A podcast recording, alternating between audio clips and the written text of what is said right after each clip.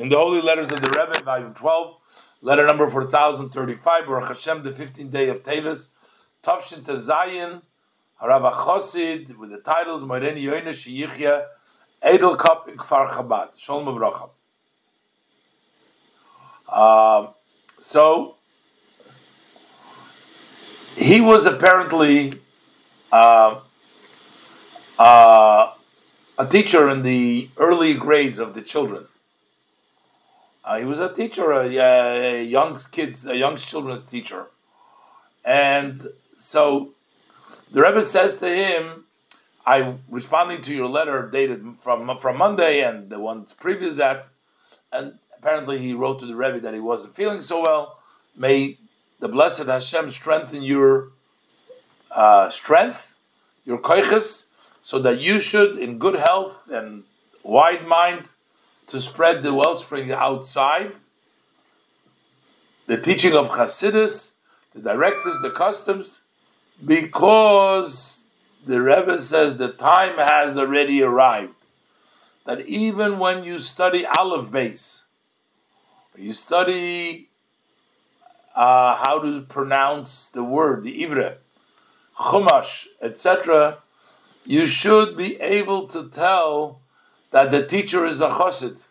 that, in other words, he influences the students in a way, in a righteous way, that they can tell that the woman is a, that the teacher is a chosid. You know, um, he's talking about here that when there is a Melamed who's a chosid and. Uh, Rabbi Soloveitchik uh, from Boston, Alav Hashalom, he uh, he also said that he left his life an imprint that he, when he was a child, he was taught by a Lubavitcher Malamed, and he imprinted some of the uh, uh, Hasidic, uh, you know, was left Yerushalayim over there.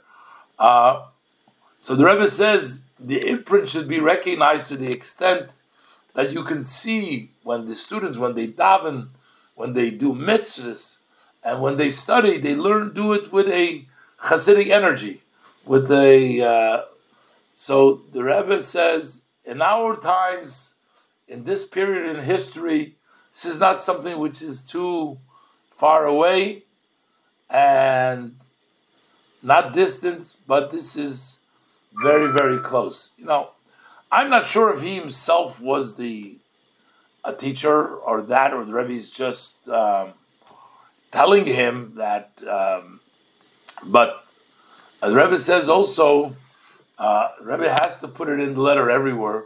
Lepella.